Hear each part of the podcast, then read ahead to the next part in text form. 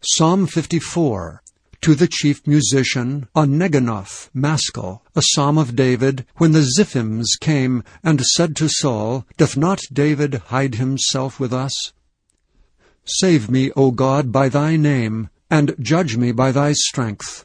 Hear my prayer, O God, give ear to the words of my mouth. For strangers are risen up against me, and oppressors seek after my soul. They have not set God before them. Selah.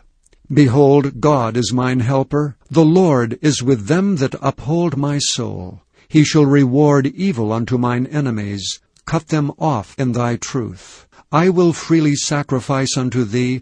I will praise thy name, O Lord, for it is good. For he hath delivered me out of all trouble, and mine eye hath seen his desire upon mine enemies.